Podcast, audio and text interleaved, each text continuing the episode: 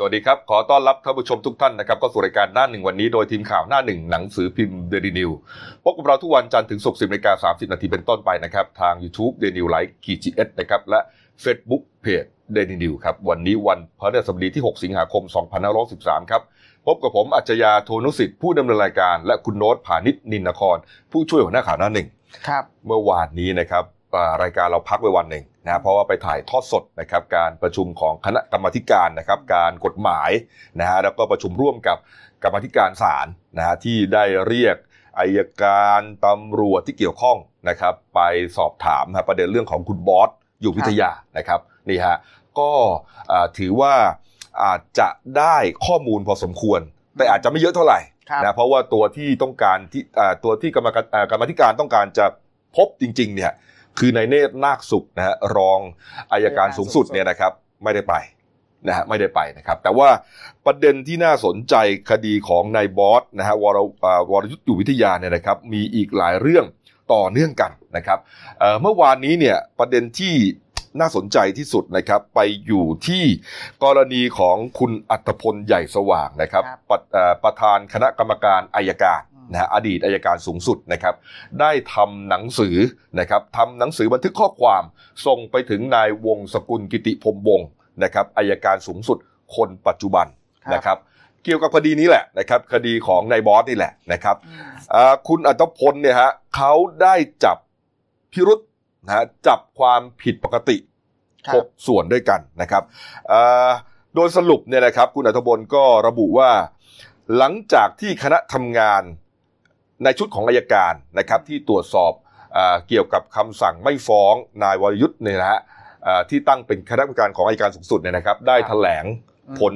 การประชุมไปนะครับ ผลการพิจารณาไปเมื่อวันก่อนเนี่ยฮะทางคุณอัตพลเห็นว่าน่าจะมี 6 ประเด็นที่อาจจะอ่ามิชอบด้วยกฎหมายนะครับนี่ฮะหกประเด็นดังกล่าว ก็ประกอบไปด้วยนี่ครับนี่ฮะข้อแรกครับคำสั่งไม่ฟ้องของอายการนะครับ ขอพนักงานอายการเนี่ยไม่ใช่คำสั่งของอายการสูงสุด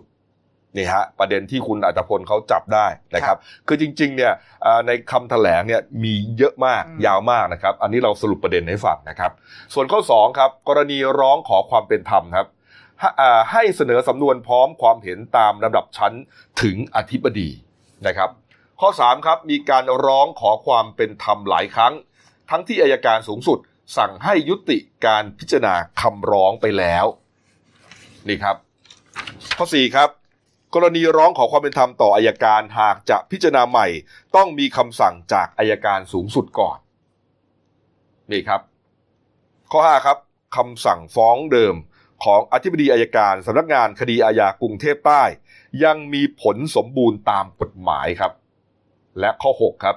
รองอายการสูงสุดที่ได้รับมอบหมาย หรือปฏิบัติราชการแทนไม่มีอำนาจสั่งคดีแทนอายการสูงสุดครับ นี่ครับ เป็น 6 ประเด็นนะฮะที่คุณอัตพลเขาเห็นว่าอ่าน่าจะมิชอบด้วยกฎหมายครับนะฮะคุณโน้ตครับนี่ฮะก็เอ่อข้อ6เนี่ยนะที่อ้างถึงว่ารองอายการสูงสุดที่ได้รับมอบหมายเนี่ยก็จะเป็นใครไปไม่ได้นะฮะก็คือในเนตรนาคสุขนั่นเองเอ่อประเด็นนี้เนี่ย น่าสนใจเนื่องจากว่าคุณอัตพลเนี่ยเป็นเอ่อประธานกรรมการอายการอืมนะครับ ก็ถือว่าเป็นเป็นประธานบอร์ดอายการอะคุมอายการทั้งประเทศอีกทีหนึ่งเนี่ยนะฮะนี่ฮะแล้วอ่าคุณคุณอ่าเนตรนาคสุขนะครับ ก็อาจจะอยู่ในข่ายที่จะต้องถูกตรวจสอบหรือเปล่าครับครับ เรื่องนี้นะคุณโน้ตครับอืมนี่ฮะเอ่อในส่วนของเออทางด้านคณะทำงานนะครับ อาจารย์วิชามหาคุณ นะครับอาจารย์วิชามหาคุณเมื่อวานนี้ก็มีการประชุมนะครับ ประชุมในคดีนี้นะครับ แล้วก็เอ่อพูดถึงเรื่องหมายจับนะครับ หมายจับของนายบอสเนี่ยนะฮะครับอาจารย์วิชาบอกว่าอ่าเรื่องนี้นะครับอธิบดีผู้พิพากษาศาลอาญากรุงเทพใต้บอกนะครับว่าตำรวจเนี่ยขอถอนหมายจับจริงนะฮะขอถอนหมายจับนายนายบอสจริงอืมหลังจากที่อายการอ่าสั่งไม่ฟ้องนะฮะพบตรก็มีคำสั่งไม่แย้งคำสั่งอายการเนี่ยนะครับอ่า แต่ว่ามีกลุ่มมวลชนครับนำโดยนางสาวรสนาโตศิตะกูลนะครับ อดีตสว ขอยื่นศาลอย่าเพิ่งถอนหมายจับนะฮะจึงมีความสำคัญ จึงเห็นว่ามีความสำคัญครับ แล้วก็จำเป็นมีความจำเป็นที่จะต้องไต่สวนด้วย จึงได้ให้พนักงานสอบสวนถอนคำร้องในที่สุด ยืนยันนะครับว่าขณะนี้หมายจับของนายบอสยังคงอยู่นะฮะยังแล้วก็คดียังไม่เป็นที่ยุตินะครับ นี่ฮะก็ขอให้ประชาชนสบายใจได้อืมนี่ครับ เรื่องนี้เนี่ยต้องถกกันนานเนื่องจากว่าอ่าสังคมเขาก็คลางแคลงใจครับณโรสครับว่าเอ่อเอ่อตกลงคดีนี้จะเอากันอย่างนี้หรือนะฮะลูกคนรวยทำผิด จะไม่ต้องติดคุกหรืออืมคดีไม่ต้องขึ้นสู่ศาลหรืออมนะครับนี่ฮะยังเป็นที่วิพากษ์วิจารณ์กันอยู่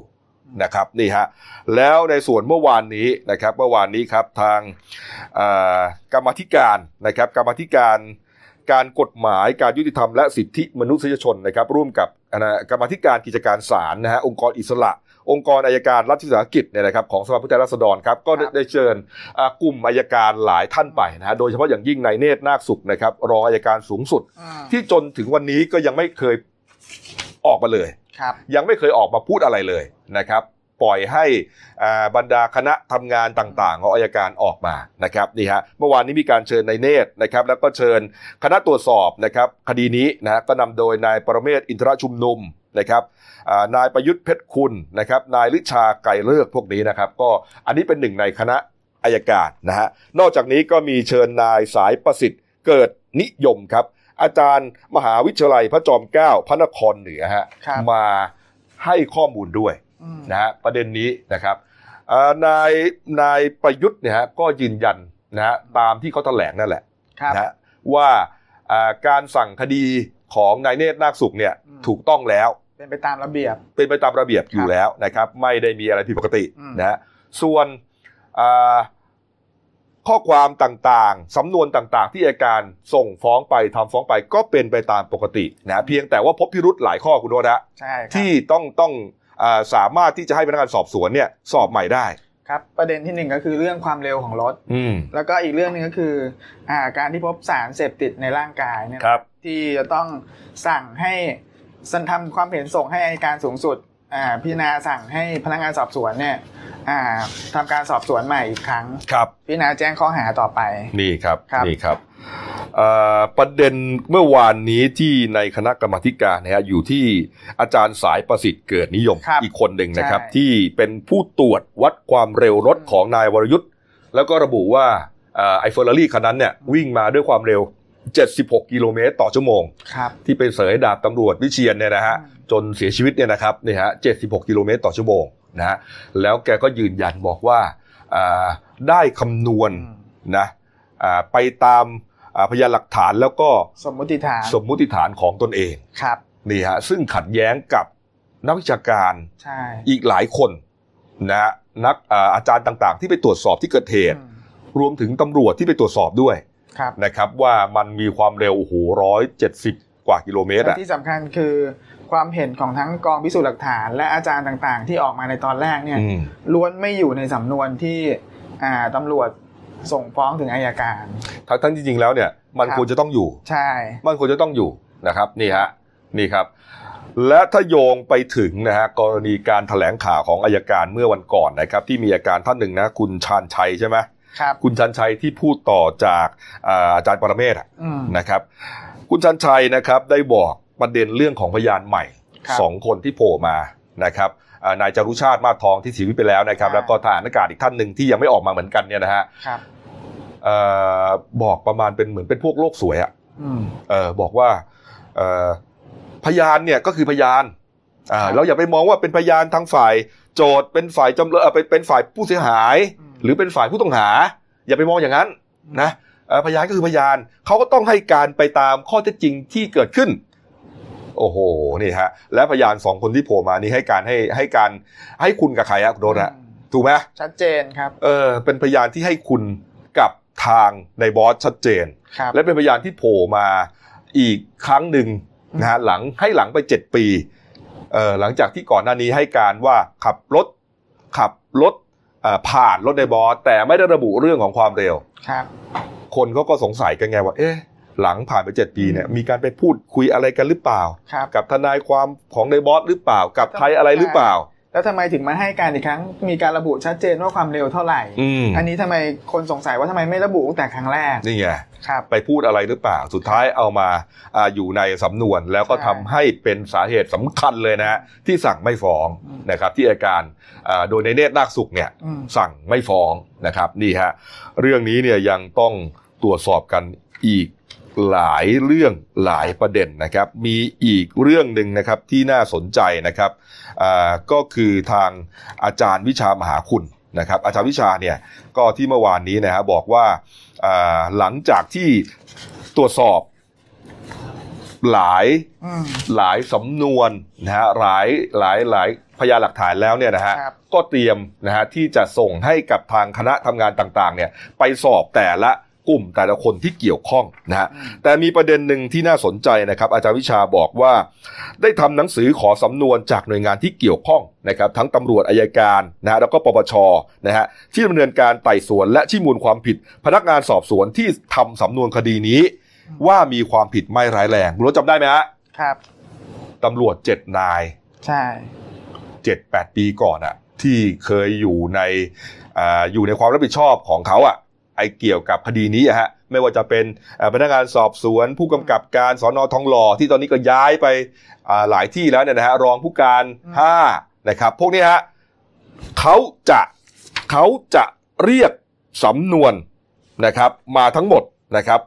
ไม่ว่าจะเป็นอายการตำรวจ แล้วก็ปปชที่เคยไต่สวน ชี้มูลความผิดกลุ่มคนพวกนี้มาครับ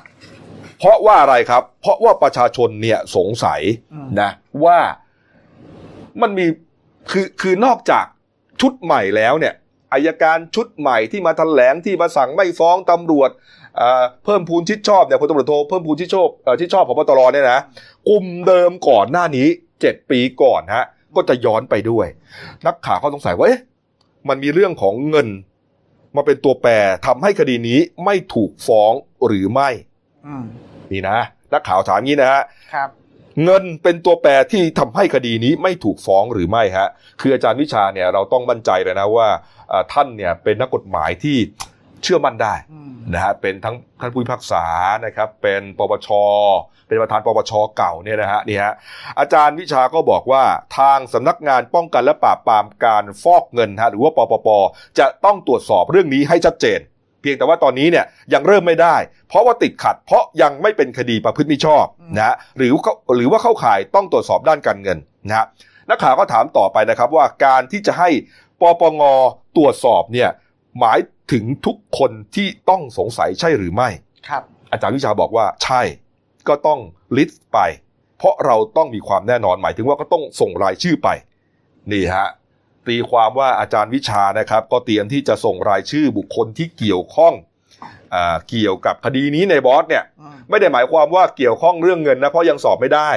ว่าว่าไปเกี่ยวข้องเรื่องเงินหรือเปล่า แต่เกี่ยวข้องในการทำสำสำนวนในการทำคดีต่างๆ เนี่ย ไปดูเส้นทางการเงินนะฮะครับ นี่ครับ นี่เป็นประเด็นใหม่นะฮะอาจารย์วิชาเตรียมนะครับ นี่ครับ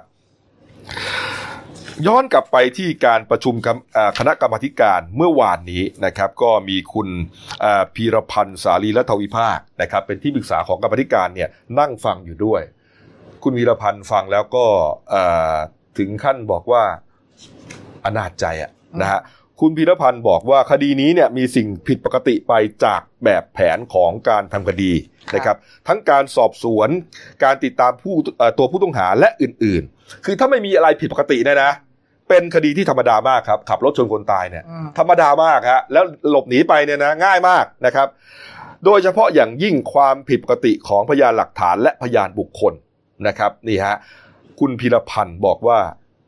สงสัยมันเพราะอะไรฮะ มันมีเหตุผลอะไร ที่ทำให้สององค์กร หมายถึงอายการและตำรวจนะฮะพร้อมใจกันฮะเอาชื่อเสียง เกียรติยศอืม ในกระบวนการยุติธรรมของประเทศเนี่ยมาเสี่ยงกับคนเพียงสองคน แทนที่จะให้สองคนนั้นมาชี้แจงกับสังคมเอง ใช่ครับคุณพีรพันธ์ไม่ได้ระบุนะครับว่าสองคนนั้นเป็นใคร แต่ว่าในทางการข่าวก็ทราบกันดีครับนี่ฮะเพราะว่าเอากรรมธิการเขาเชิญคุณเนตรนาคสุขไงครับนะฮะรองอัยการที่มีความเห็นสั่งไม่ฟ้องอืมไปนะครับ แล้วอีกท่านหนึ่งก็คือพลตำรวจโท เพิ่มพูนชิดชอบชอบ ในส่วนของสำนักงานตำรวจแห่งชาติครับที่พออายการส่งไปแล้วอืมมีไม่มีคำสั่งเห็นแย้งครับนะครับนี่ฮะสองคนนี้ที่คุณพีรพันธ์พูดถึงก็น่าจะเป็นสองคนนี้ฮะก็บอกว่าแทนที่จะให้สองคนนี้เนี่ยมาชี้แจงกับสังคมเอง ส่วนตัวผมเนี่ยรับฟังไม่ได้ คือฟังแล้วไม่ได้ อย่าทำให้สถาบันยุติธรรมเสียหายไปมากกว่านี้เลย นี่ครับโอ้โห แล้วก็จากนั้นคุณวีรพันธ์ก็ไปอ่าระบายความในใจใน Facebook ฮะยาวเหยียดลองไปหาอ่านกันนะครับ คุณอ่าคุณพีรพันธ์สรุปโดยโดยย่อๆนะครับ บอกว่ายุติธรรมค้ำจุนชาติ ความยุติธรรมกับความอนาจใจ จากนั้นก็อ่าจับพิรุษคดีของในายบอสนะฮะทุกประเด็นเลยอืมทุกประเด็นที่ต้องสงสัยทุกประเด็นที่สังคมคลางแคลงใจ ทุกอย่างนะครับ ตีเป็นข้อๆเลยไล่มาเลยฮะทุกที่เกี่ยวข้องกับคนไม่ว่าจะใครก็ตามฮะคุณพีรพันธ์จัดการหมดระบบอ่าความเร็วลดระบบเบรกอ่าการสั่งไม่ฟ้องนะฮะเรื่องของสารเสพติด พยานที่เกิดขึ้นใหม่ เยอะแยะไปหมดเลยฮะแล้วก็จบท้ายว่าอนาจใจจริงๆอืมปฏิรูปคงไม่พอแล้วครับ หมายถึงปฏิรูปองค์กรตำรวจองค์กรอัยการเนี่ยคงไม่พอแล้วล่ะ ขนาดปฏิรูปนี่ก็เรื่องใหญ่แล้วนะครับคุณพิรพันธ์บอกยังไม่พอแล้วล่ะนะฮะก็ลองคิดดูครับ ไปตีความกันครับว่าจะทำขั้นขั้นไหนอืมเรื่องนี้เนี่ยต้องจับตานะครับ เพราะถือว่าองค์คาพยพต้นทางของกระบวนการยุติธรรมเนี่ยเข้าไปเกี่ยวข้องนะฮะแล้วก็ทำให้สังคมคลางแคลงใจ ทุกวันนี้นะครับ คนที่เรายังไม่เห็นตัว คือคนที่เป็นตัวละครเอกในเรื่องนี้ทั้งนั้นฮะอืมในบอสนะครับในบอสวรยุทธ์อยู่วิทยานะฮะและครอบครัวยังไม่โผล่นะฮะ ใช่ครับอ่าคุณเนตรนาคสุขนะครับ รองอายการสูงสุดก็ยังไม่เห็นนะฮะอ่าพลตำรวจโทเพิ่มพูนชิดชอบเหมือนจะออกมาครั้งหนึ่งมั้งนะครับ แล้วก็ไม่เห็นอีกแล้วนะครับ อย่าให้สังคมเนี่ยเขาเขาตาหน้าได้นะครับ อย่าให้สังคมเขาต้องข้อสังเกตได้นะครับ เพราะว่ามันมีคนตั้งข้อสังเกตได้นะครับ บอกว่าเอ๊ะ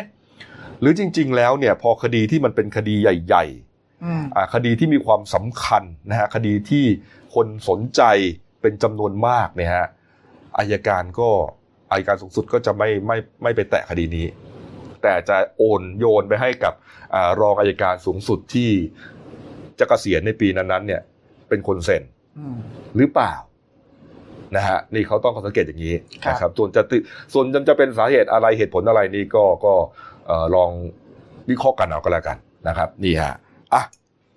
พอสมควรนะครับ เรื่องนี้นะฮะไปดูเรื่อง บ่อนเฮียตี้นะครับบ้างนะครับอ่าหลังจากที่เกิดเหตุยิงกันในบ่อนมีผู้เสียชีวิตทั้งหมด 4 รายนะครับหนึ่งในนั้นเป็นตำรวจนะฮะพันตำรวจโทวัตเศรษฐ์สำเนียงประเสริฐนะครับหรือว่าสารวัตรแม็กนะฮะสารวัตรสอบสวนสนสแหมดำนะฮะก็อ่ามีประเด็นต่างๆ เกิดขึ้นมากมายหลังจากที่พบชน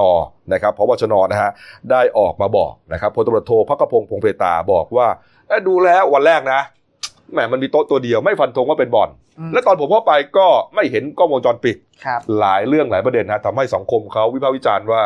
อะไรกันอีกแล้วฮะคดีบอสนี่ยังไม่จบนะอืมมาเรื่องนี้อีกแล้วครับคุณโน้ตครับ ใช่ครับ คือกรณีนี้นะครับ เมื่อวานทางพลตำรวจโทพักกพงศ์พงเพตาเนี่ยนะครับ ก็ไปประชุมไปรายงานข้อเท็จจริงที่สำนักงานตำรวจแห่งชาติ แล้วก็อ่ามีการเปิดเผยกับผู้สื่อข่าวว่าคดีนี้ครับอยู่ระหว่างการสืบสวนเชิงลึก เพื่อติดตามพยานหลักฐานทั้งในที่เกิดเหตุและรอบพื้นที่ หากตรวจสอบพบว่าพยานหลักฐานที่มีน้ำหนัก ให้เชื่อว่าสถานที่เกิดเหตุเนี่ยเป็นบ่อนพนันนะครับอืมก็จะดำเนินการอย่างเต็มที่ครับ ส่วนเรื่องกล้องวงจรปิดเนี่ย ทางพลตำรวจโทพักกพงศ์ก็ยังยืนยันว่า เมื่อเจ้าหน้าที่ไปถึงเนี่ยไม่พบ แต่ว่าส่วนตัวเนี่ยเชื่อว่ามีคนถอดออกไปก่อนอืมอย่างไรก็ตามเนี่ยเขาจะเรียกทางเจ้าของอาคารเข้าให้ปากคำและก็หาตัวบุคบุคคลเนี่ยที่ปรากฏในภาพถ่ายขณะช่วยกันขนย้ายเก้าอี้และสิ่งของต่างๆ เนี่ย รวมถึงกลุ่มนักพนันเนี่ยมาสอบสวนครับครับ นี่ฮะคือ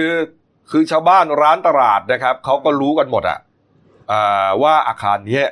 ครับทำบ่อนอืมนะครับ คุณชูวิทย์ กบลวิสิทธิ์ก็ออกมาแฉนะบอกโอ้ยบ่อนนี้มีมาตั้งนานแล้วอืมนะฮะใครก็รู้หมดเข้าไปจอดรถที่ซาวน่าแล้วก็เดินทะลุหลังไปเลยใช่นะครับอ่าไอไอบอลไอพระรามสามหกสี่หกอะไรเนี่ยนะฮะอืมแต่ว่า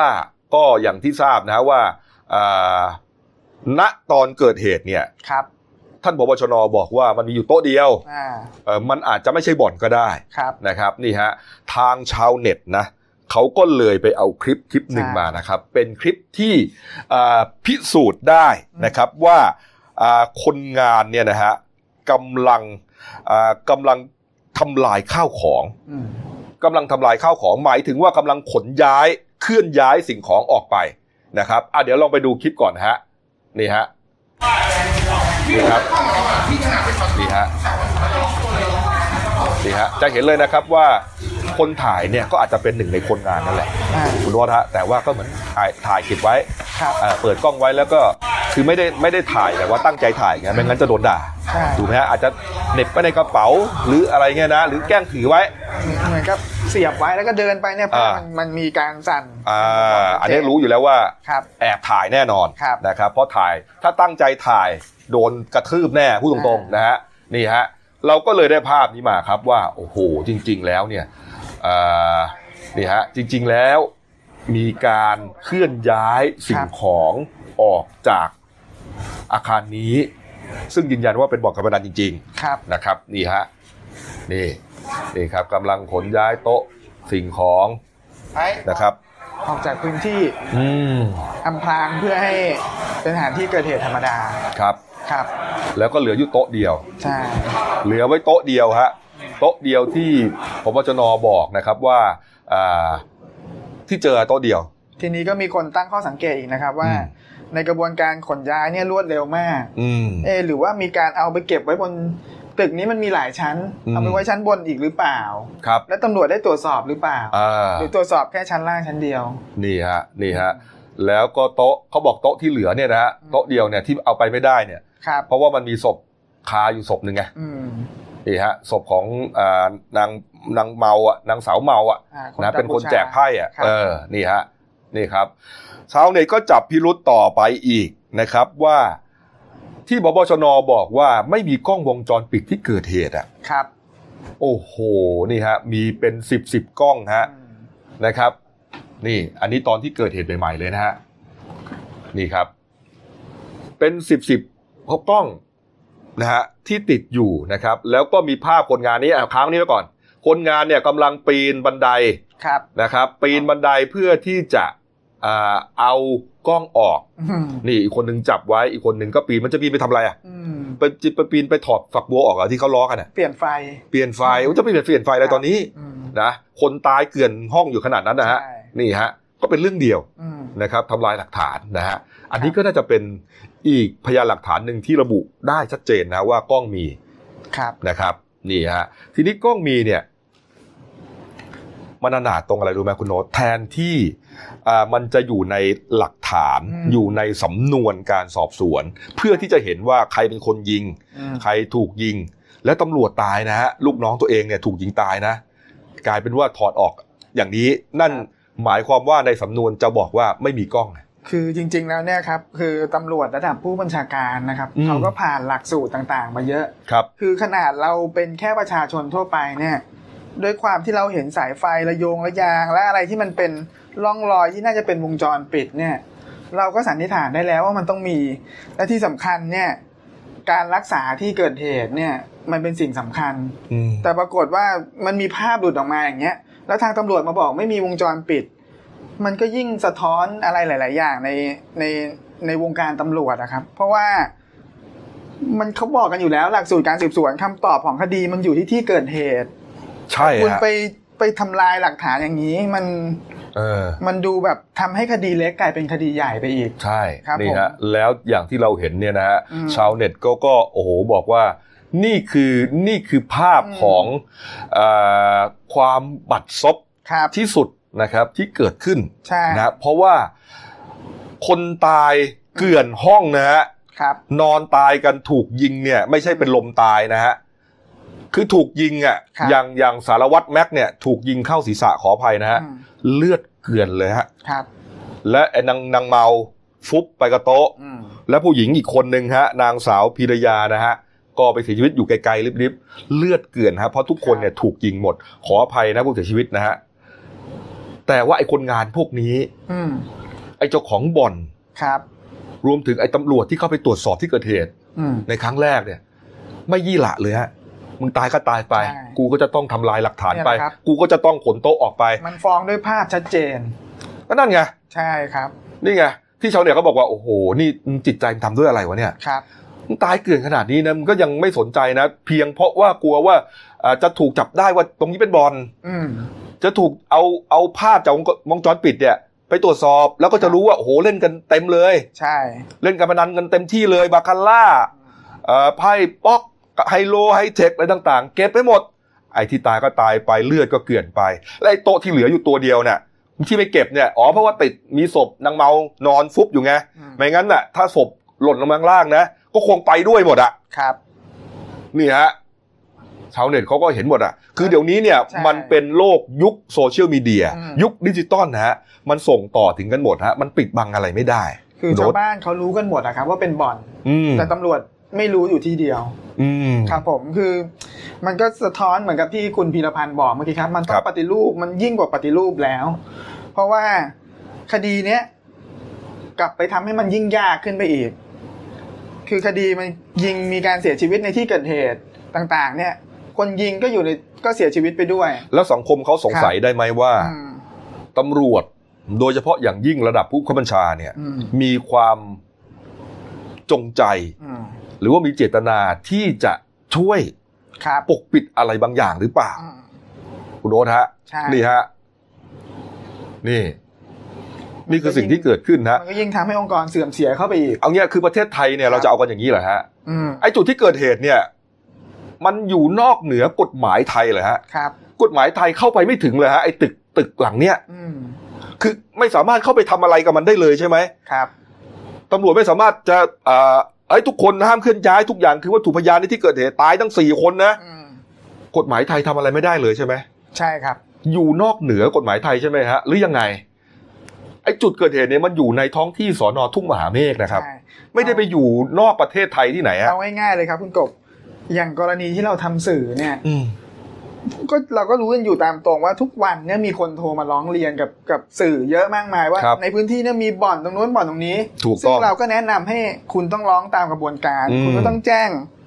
อ่ากฎหมายไทยเป็นระบบกล่าวหาครับ คุณก็ต้องแจ้งไปทางตำรวจอืมแล้ว ตำรวจจะไม่รู้เลยเหรอครับ ใช่อ่าว่าตรงไหนคือตรงไหนคุณไม่ตรวจสอบเลยอืมครับนี่ครับ ไอ้บ่อนตรงนี้เนี่ยนะครับเมื่อวานนี้ครับนายยุทธพงศ์จรัสเสถียรนะฮะสสมหาสารคามพรรคเพื่อไทยอืมตั้งกระทู้สดนะครับ ถามในสภา ถามครับท่านนายกนะครับ บอกว่าเหตุยิงกันในบ่อนเนี่ยตนเองหมายถึงคุณยุทธพงศ์เนี่ยเคยอภิปรายในสภาไปแล้วนะครับ เมื่อเดือนเอ่อเมื่อปีก่อนนะครับครับแต่นายก รัฐมนตรีลุงตู่เนี่ยนะฮะแล้วก็ตำรวจเนี่ยปฏิเสธว่าไม่มี อืม จนมาเกิดเหตุยิงสี่ศพเนี่ยฮะถึงออมแอมออมแอมเนี่ยแล้วก็อย่างนี้เอายังไงครับ อาชญากรรมบ้านเมืองฮะใช่อ่ากฎหมายบ้านเมืองเนี่ยไม่สามารถที่จะอ่าควบคุมอืม ความสงบเรียบร้อยได้ แล้วพอเกิดเหตุแล้วก็ยังไม่สามารถทำอะไรให้มันโปร่งใสได้อะโอ้โห นี่มันจะเอากันอย่างนี้เหรอนี่ฮะ คือในคดีเนี่ยมันมีรายงานด้วยนะครับว่า ในส่วนของตัวคนที่ยิงนายถาวรเนี่ยอืมที่เป็นคนลงมือเนี่ยเสียชีวิตเนี่ย ครับ ตอนเนี้ยคือตำรวจเขารู้ตัวแล้วอืมอ่าเป็นกาดที่ที่การยิงต่อสู้กันเนี่ย ครับ ก็ตอนเนี้ยเขาอยู่ระหว่างรวบรวมพยานหลักฐานขออนุมัติหมายเรียกเนี่ย เพื่อติดตามตัวมาสอบปากคำซึ่งรวมถึงผู้เช่าอาคารที่เกิดเหตุด้วยอืม ครับผม นี่ฮะจริงๆ เรื่องนี้เนี่ยเอ่อถ้าจะย้อนให้ฟังนิดนึงนะเหตุการณ์นะครับท่านผู้ชมครับก็คือว่านายถาวร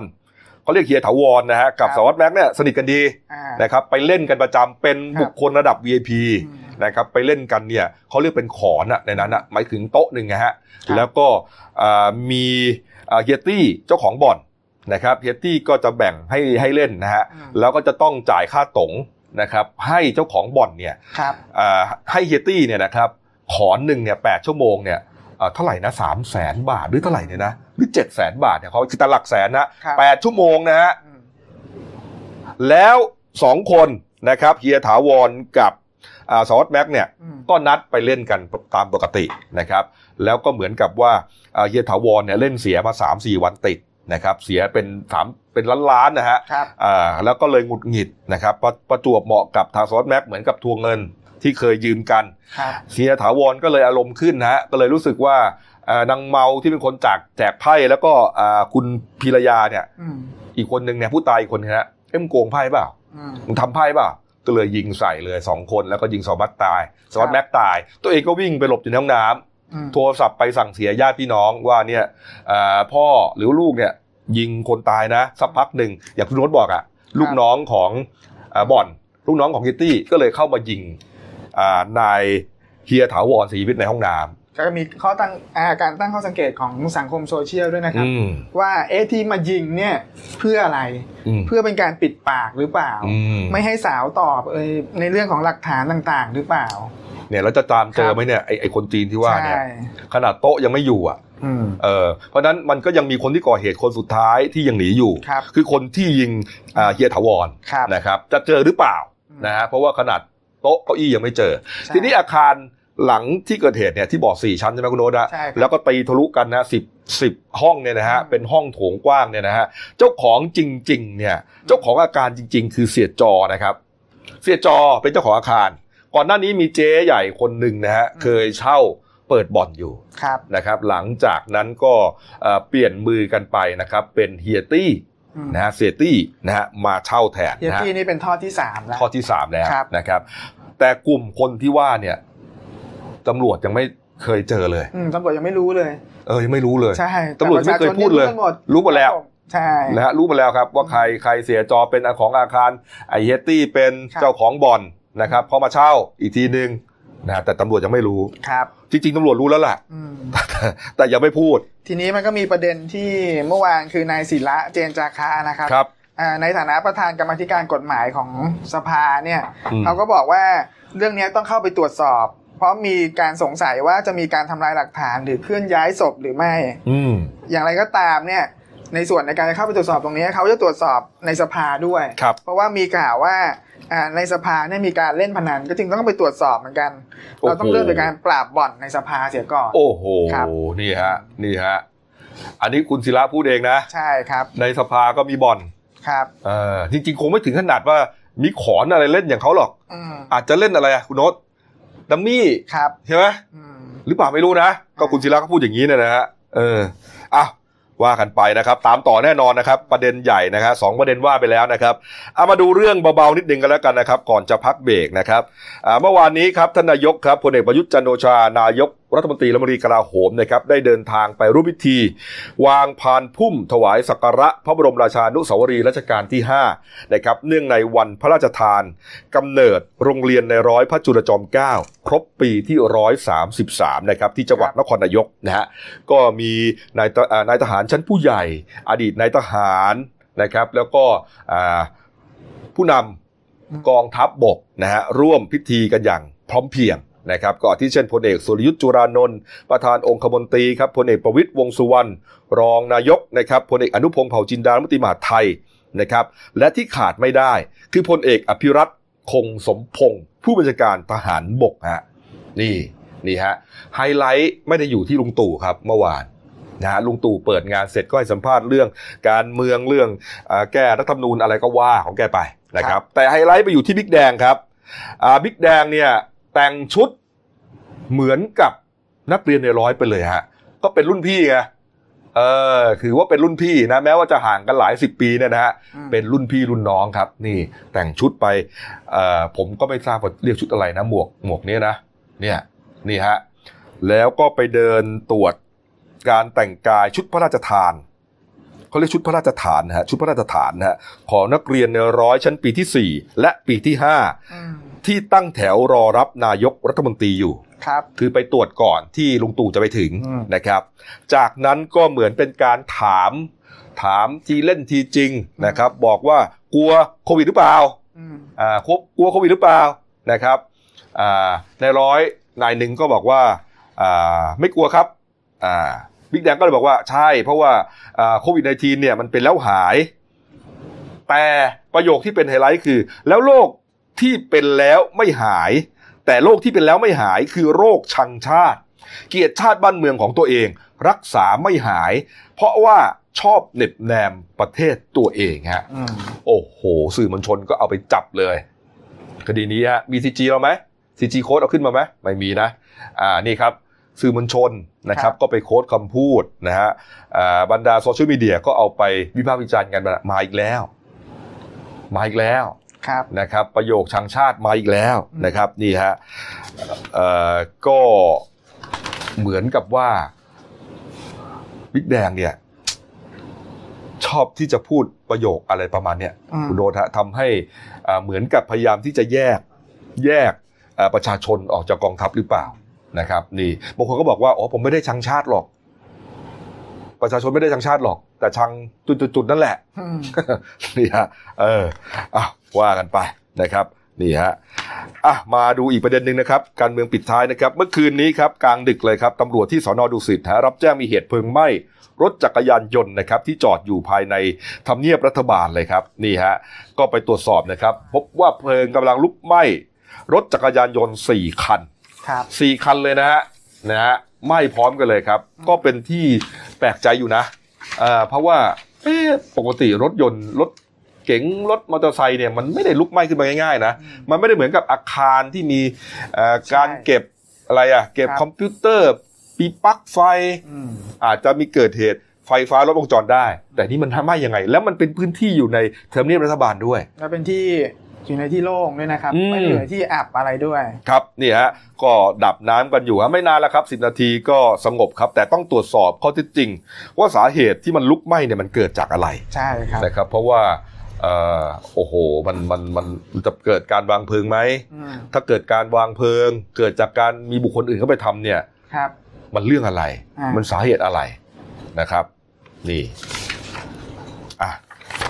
มาดูการ์ตูนขาประจำของคุณขวดนะครับ นี่เรื่องบ่อนฮะ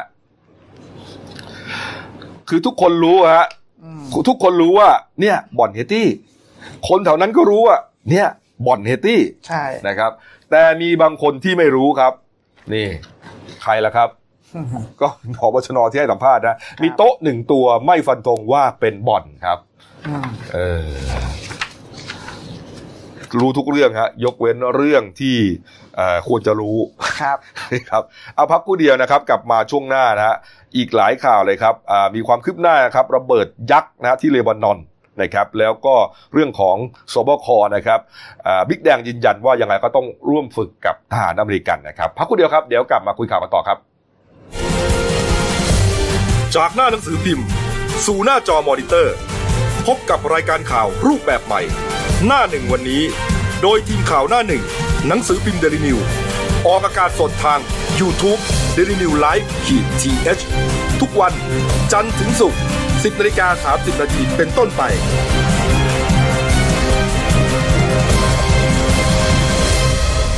แล้วคุณจะได้รู้จักข่าวที่ลึกยิ่งขึ้น มาแล้วครับ ช่วงสองของรายการหน้าหนึ่งวันนี้ครับไปดูเหตุระเบิดยักษ์เลยนะครับที่กรุงเบรุตนะครับเมืองหลวงของเลบานอนนะครับจริงเกิดเหตุแต่เมื่อคืนแล้วล่ะนะครับ ก็อ่าอย่างที่ทราบกันเนี่ยนะครับมาอ่าระเบิดเกิดจากอ่าสารนะครับสารหนึ่งเนี่ยนะฮะอ่าน้ำหนักอ่าแอมโมเนียไนเตรตนะครับน้ำหนัก 2,750 ตันนะครับที่เก็บไว้แถวแถวๆอ่าเขาเรียกว่าแหลมนะที่ใกล้ที่อยู่ตรงแหลมชายแหลมเนี่ยอ่าของอ่ากรุงเบรุตเนี่ยนะครับครับแล้วก็ทำให้เอ่อ ตึกรามบ้านช่องแถวนั้นนะครับ ราบเป็นหน้ากองนะครับ แรงระเบิดเนี่ยวัดได้ 3.5 แมกนิจูดนะครับ รู้สึกถึงประเทศไซปัสนะฮะซึ่งอยู่ห่างจากเลบานอนถึง 200 กิโลเมตรฮะมีคิดปะแรงมากระเบิดเออนี่ฮะนี่ครับ ระเบิดนี่หนักมากนะฮะนี่ฮะก็อ่ามีคนเสียชีวิตไปนะครับอ่า ล่าสุดเนี่ยมีรายงานว่า 135 คนแล้วครับนะครับ แล้วก็บาดเจ็บเนี่ยหลายพันคนบอกประมาณ 4,000 คนครับนะฮะสูญหายอีกจำนวนมากไร้ที่อยู่อาศัยประมาณ 3 0 0แสนราย เห็นว่าทางรัฐบาลของเลบานอนเนี่ยเขาจัดสรรงบประมาณฉุกเฉินเนี่ยหนึ่งแสนล้านปอนด์เลบานอนเนี่ยหรือกว่า 2,000 ล้านเนี่ยครับเตรียมเยียวยาฟื้นฟูผู้เสียชีวิต ผู้บาดเจ็บแล้วก็ฟื้นฟูเมืองด้วยในอนาคตครับนี่ครับนี่ฮะเอ่อมันมีภาพภาพหนึ่งนะครับ ชาวเน็ตเขาจับได้นะครับว่าเอ่อระหว่างที่เพลิงเอ่อไอ้ระเบิดกำลังระเบิดลูกยักษ์เนี่ยนะฮะคือระเบิดระเบิดสองครั้งอ่าระเบิดครั้งแรกเนี่ย ก็หนักแล้วนะ เพราะฉะนั้นมันก็เลยเหมือนกับว่ามีเอ่อกล้องเนี่ยถ่ายไว้อืมเอ่อ ถ่ายไว้หลายมุมหลายมุมนะฮะเพราะมันเกิดระเบิดแล้วครับแต่ปรากฏว่าพอระเบิดลูกที่สองซ้ำเนี่ยเราถึงได้เห็นภาพช็อกโลกไงอืมที่มันโอ้โหเป็นหลอกเห็ดยักษ์นะฮะแล้วก็อนุภาพเนี่ยรุนแรงมากอืมเหมือนกับระเบิดที่กรุงเทพแล้วได้ยินอ่าได้สั่นสะเทือนไปถึงโคราชอะมสองร้อยกิโลเมตรนะคุณโน้ตฮะครับนี่ครับ อ่ามาดูรูปคนที่ลอยละลิ้วปลิวละล่องมาก่อนนะฮะนี่ เดี๋ยวมานะฮะนี่ฮะอันนี้อาจจะยังไม่ชัด นะฮะนี่เห็นในวงนะฮะมาอีกรูปนะฮะนี่ครับ นี่คือตอนที่ระเบิดฮะ ที่เห็นเป็นจุดๆนี่คือคนนะฮะคนกระเด็นออกมาตามอนุภาพของแรงระเบิดของมันฮะกระเด็นแบบกระเด็นแบบนี่ขึ้นดีดฟ้าตัวขึ้นมาขึ้นฟ้าเลยฮะใช่คุณโน้ตฮะโอ้โห คือถ้าเกิดคนที่อยู่ไกลๆเนี่ย ก็จะมองเหมือนกับอาจจะเหมือนเป็นเหมือนนกนกบินนะเพราะมันขึ้นไปสูงมากเลยนะใช่ ครับ แต่กลายเป็นคนนี่ครับนี่ฮะแล้วไปดูภาพความเสียหายครับ ก่อนและหลังระเบิด นี่ครับอ่าจุดที่อ่าก่อนก็จะเห็นนะมีอาคารอยู่นะฮะครับข้างล่างคือหายไปทั้งทั้งแถบฮะอืไม่ใช่หายไปเฉพาะอาคารนะครับไอตัวดินน่ะ ไอตัวดินที่เป็นที่เป็นที่ตั้งอะอ่าก็ซุดลงไปด้วยกลายเป็นทะเลไปเลยฮะอืมเอาเข้ามาเรื่อยๆครับ มาเลย เป็นหลุมลึกไปเลย เออ นี่ฮะก็มีคนถ่ายไว้เนี่ยนะฮะก็เอามาจากอ่า โซเชียลมีเดียต่างๆครับนะครับ นี่ฮะ นี่คือฤทธิ์ของแรงระเบิด นี่ครับเอ่อนายมาวานอาบูดนะครับผู้ว่าราชการกรุงเบรุตนะครับ ก็บอกว่าตอนนี้นะฮะเหตุระเบิดในกรุงเบรุตเนี่ยนะครับทำให้ประชาชนไร้ที่อยู่อาศัยประมาณ 3 0 0แสนคนนะครับ แล้วก็ความเสียหายเนี่ยประมาณ 3,000 ถึง 5,000 ล้านดอลลาร์สหรัฐนะฮะเทียบเป็นเงินไทยก็เอ่อกว่า 150,000 ล้านบาทนะครับ เพราะความเสียหายเนี่ยกินอาณาเขตกว้างถึงครึ่งเมืองครับ แม้แต่ทีมวิศวกรและทีมเทคนิค ยังไม่สามารถประเมินความเสียหายอย่างเป็นทางการได้เลยฮะในตอนนี้ฮะอืมนะครับ ก็พอเสียกระทันหันก็เลยขอจอดเทียบท่าเบรุตหน่อย เพื่อจะซ่อมแซม แล้วก็จะเดินทางต่อไปจอร์เจียโมซัมบิกนะครับ แต่ระหว่างที่จอดเทียบท่านะครับตามเจ้าหน้าที่เนี่ยเจ้าที่ศุลกากรนะครับ ตรวจสอบพบว่าไอ้สินค้าที่สำแดงเนี่ยมันไม่ตรง มันกลายเป็นแอมโมเนียไนเตรตแล้วจำนวนมากอย่างที่ทราบกันเนี่ยนะฮะก็เลยออกคำสั่งให้อายัดเรือไว้ก่อนนะครับ พออายัดเรือไว้ก็ไม่รู้จะออธิบายยังไง ทาง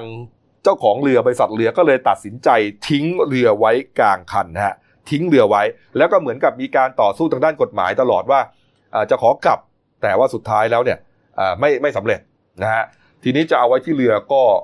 มันไม่ได้อืมก็เลยมีการขนย้ายเข้ามาในเก็บในอาคารนะฮะอืมนะครับหกปีที่แล้วนะฮะครับนะครับ เจ้าหน้าที่เนี่ยพยายามเตือนเตือนอาเตือนอยู่นะ เตือนศุลกากรเนี่ยฮะให้ย้ายออก ให้ย้ายแอมโมเนียเนี่ยไอแอมโมเนียไนเตรตเนี่ยออกไปอืมเพราะว่ามันอยู่ในชุมชนนะฮะแต่ก็ยังไม่ได้ย้ายครับสุดท้ายมาเกิดระเบิดขึ้นนะฮะโอ้โห ส่วนประเด็นที่เขาสงสัยว่าเอ๊ะมันเป็นการวางวินาศกรรมหรือเปล่าอืมเอ่อเป็นการก่อการร้ายหรือเปล่า ก็ยังไม่ชัดเจนครับนะฮะยังไม่ชัดเจนนะครับ ว่าเกิดจากอะไรนะครับ มีอีกประเด็นหนึ่งนะครับ มีดาราสาวเป็นนางเอกสาวคนไทยนะ คุณโน้ตฮะ ไปอยู่ที่นั่นไปแต่งงานที่นั่นแล้วก็ใช้ชีวิตอยู่ที่เบรุตเลยนะครับคุณแองจี้เฮสติงนะคุณโน้ตฮะใช่ครับเป็นอดีตนางเอกอ่าที่แฟนละครรู้จักดีเนี่ยครับอืมก็ได้โพสต์ภาพผ่าน Facebook ส่วนตัวนะครับ เป็นสภาพอพาร์ตเมนต์ที่ตนเองไปอาศัยอยู่ที่กรุงเบรุตเนี่ยครับอ่าพังพังเสียหายยับเยินนะครับจากเหตุการณ์ที่เกิดขึ้น ก็แรงระเบิดเนี่ยแผ่กระจายไปทั่วส่งผลให้อพาร์ตเมนต์ของคุณแองจี้เนี่ย ได้รับความเสียหายหลายจุดทั้งกระจกหรือฝาผนังต่างๆ เนี่ยได้รับได้รับผลกระทบ แน่นอนนะฮะครับ เพราะว่าอันนี้คือขนาดไม่ได้โดยตรงนะอืมอาจจะเป็นแรงสั่นสะเทือนนะ แต่ก็ทำให้ใช่อ่าข้าวของต่างๆ เนี่ยมันพังเสียหายแบบอ่าระเดระนาดเลยใช่ก็มีแฟนคลับเนี่ยหลังจากที่ที่ได้ได้รับชมภาพทางไอจของของ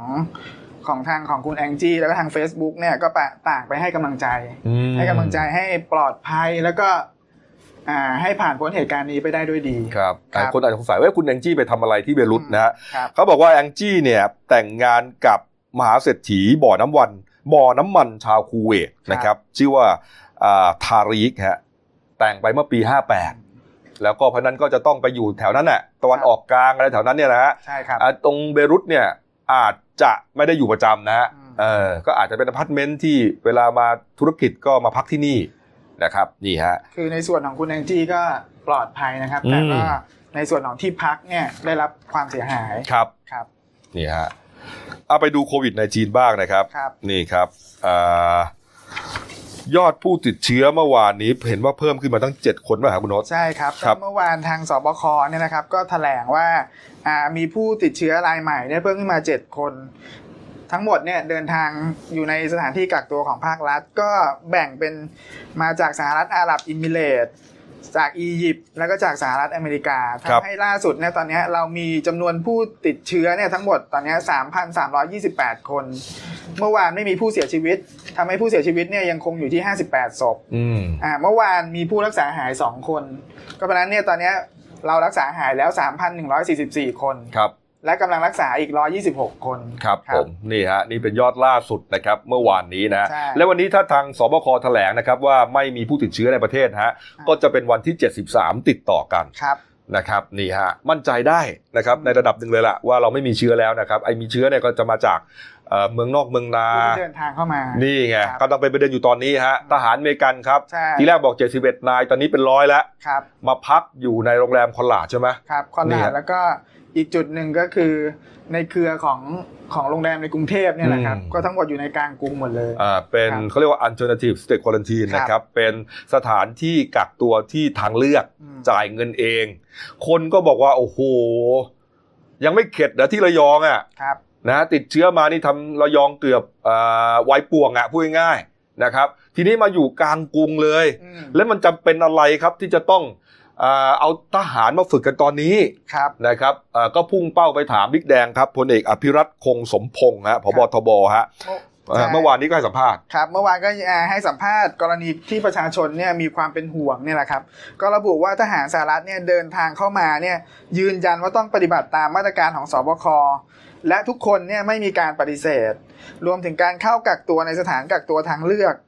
ส่วนการฝึกอะไรที่ไม่จำเป็นเนี่ย ก็ยืนยันว่าทางกองทัพบกเนี่ยได้มีการลดและเลื่อนออกไปก่อน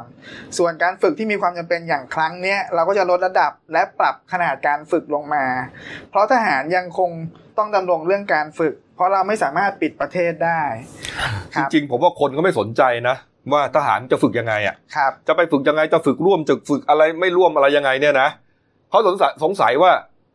จะต้องฝึกทำไม จะต้องฝึกอะไรตอนนี้ ใช่ แล้วทีนี้คือถ้าเกิดจำได้ก่อนหน้านี้ทหารล็อตแรกที่เข้ามาเนี่ย71นายเนี่ยอืมอ่าสบคตรวจเชื้อหาหาเชื้อโควิดครั้งแรกอืมซึ่งทั้งหมดเนี่ยไม่ติดไม่มีเชื้อมา แต่เขาต้องตรวจอีก ครั้งที่สองครั้งที่สามต่อในสถานที่กักตัว ครับ แต่มันมีประเด็นตรงที่ว่าทหารที่เหลือที่จะเข้ามาจากประเทศญี่ปุ่นเนี่ยอืม อันตรงเนี้ยต้องตรวจอีก 39 คน อืมซึ่งตอนเนี้ยยังไม่มีการเปิดเผยอืม ทำให้ประชาชนเนี่ยก็ก็เป็นห่วง เพราะว่าหนึ่งคือมาตรการของสบคเนี่ยที่ระยองเนี่ยก็มีทหารเนี่ยแหกกฎออกไปเดินก็ใช่ไง เดินเล่นอันเนี้ยคือความเป็นห่วงของประชาชนนี่ไง ครับ นี่ไงและบิ๊กแดงบอกใช่ ด้วยนะ คือคือประเด็นที่ที่บิ๊กแดงบอกเนี่ย ผมผมฟังแล้วก็มันมันก็ไม่สามารถตอบคำถามสังคมได้ ครับ จริง ๆ เนี่ยอ่าสบคเนี่ยเขาไม่สบายใจนะ ใช่เรื่องนี้นะฮะอืมอ่าผมจำได้ว่าคุณหมอทวีสินเนี่ยแถลงประเด็นนี้นะว่าอ่าสบคก็จะต้องตรวจสอบอย่างเข้มงวดรัดกุม ผมเชื่อว่าเขาไม่สบายใจ แล้วอาจจะเตือนไปยังทางอ่าทางกองทัพใช่ด้วย มีระบุด้วยนะครับว่าจริงๆสบคทำเรื่องให้ขอเลื่อนไปก่อน นี่ไง ใช่ครับผมแต่บิ๊กแดงไม่ฟังไงอืมบิ๊กแดงไม่ฟัง นะพอสังคมสงสัยสังคมจี้ถาม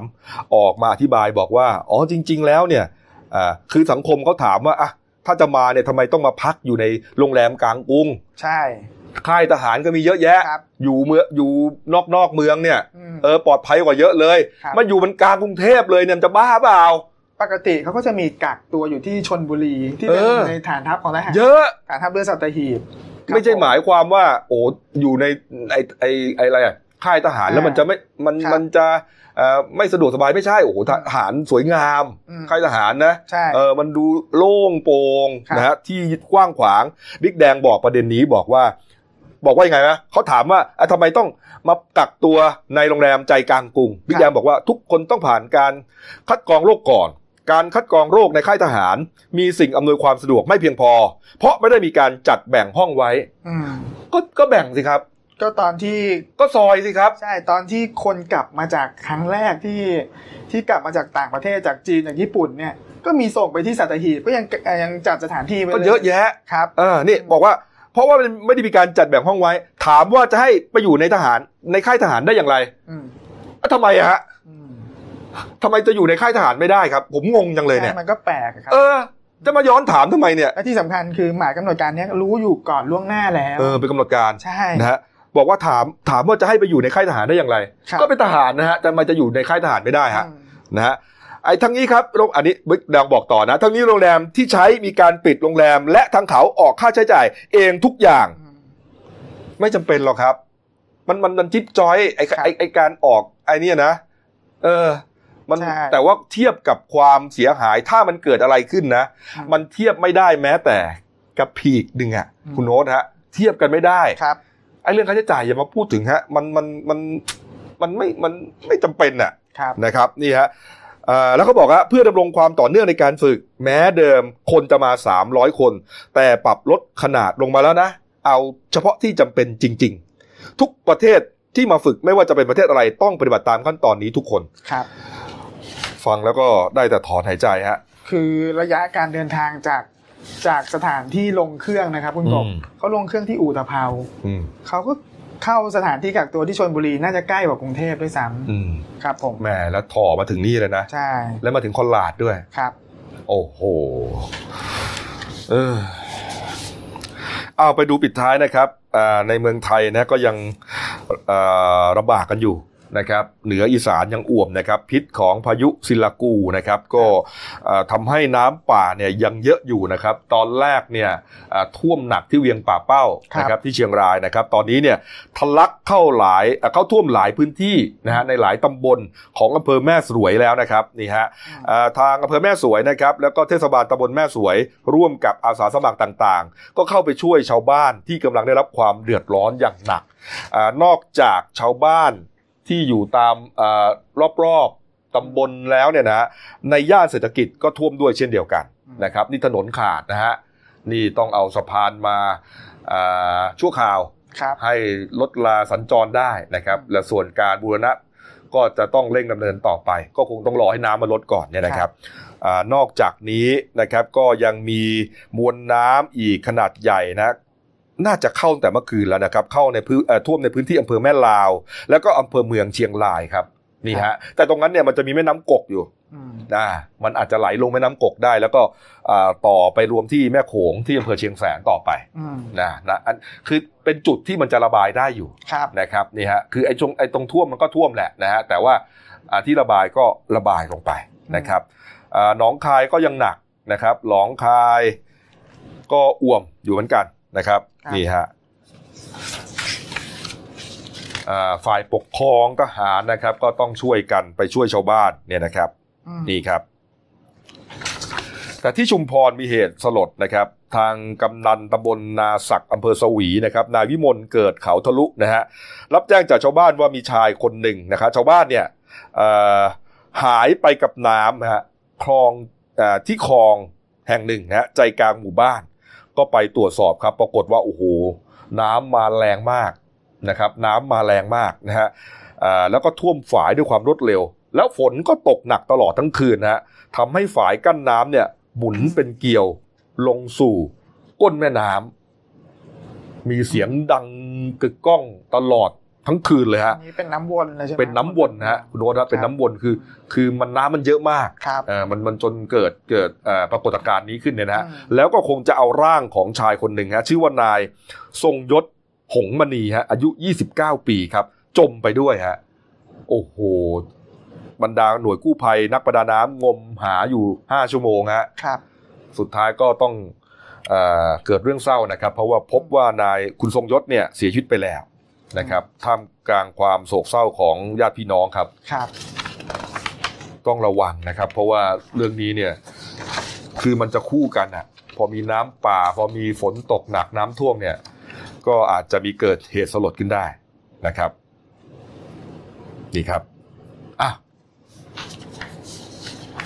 ไปดูหน้าหนึ่งหนังสือพิมพ์นะครับหนึ่งดาว เด่นในฉบับนะครับเป็นคอลัมน์ที่น่าสนใจนะครับเรือไฟฟ้าท่องทะเลลำแรกฮะน่าสนใจอยู่ที่หน้า 8 นะครับคูปองดิจิตอลครับทำให้เศรษฐกิจเข้มแข็งหน้า 18 ครับคิดทอดกาลสินธุ์ไหว้พระเสริมมงคลหน้า 4 ครับ ส่วนเรื่องสั้นของฉันนะครับ เรื่องที่ตีพิมพ์ลงในเดลินิวฉบับวันศุกร์ที่ 7 สิงหาคมมาชื่อว่าเรื่องก่อนหูข้างซ้ายจะสูญเสียการได้ยินฮะเขียนโดยผู้ใช้นามปากกาว่าพิมพ์นิยมครับอื เอาละครับ ฝากช่องเราด้วยนะครับอ่า YouTube The New Life TS นะครับ แล้วก็ Facebook Page Daily New นะฮะเข้ามาก็กดติดตามกดไลค์กดแชร์กันหน่อยนะครับครับ วันนี้ลาไปก่อนนะครับ พบกันใหม่วันพรุ่งนี้ครับ สวัสดีครับ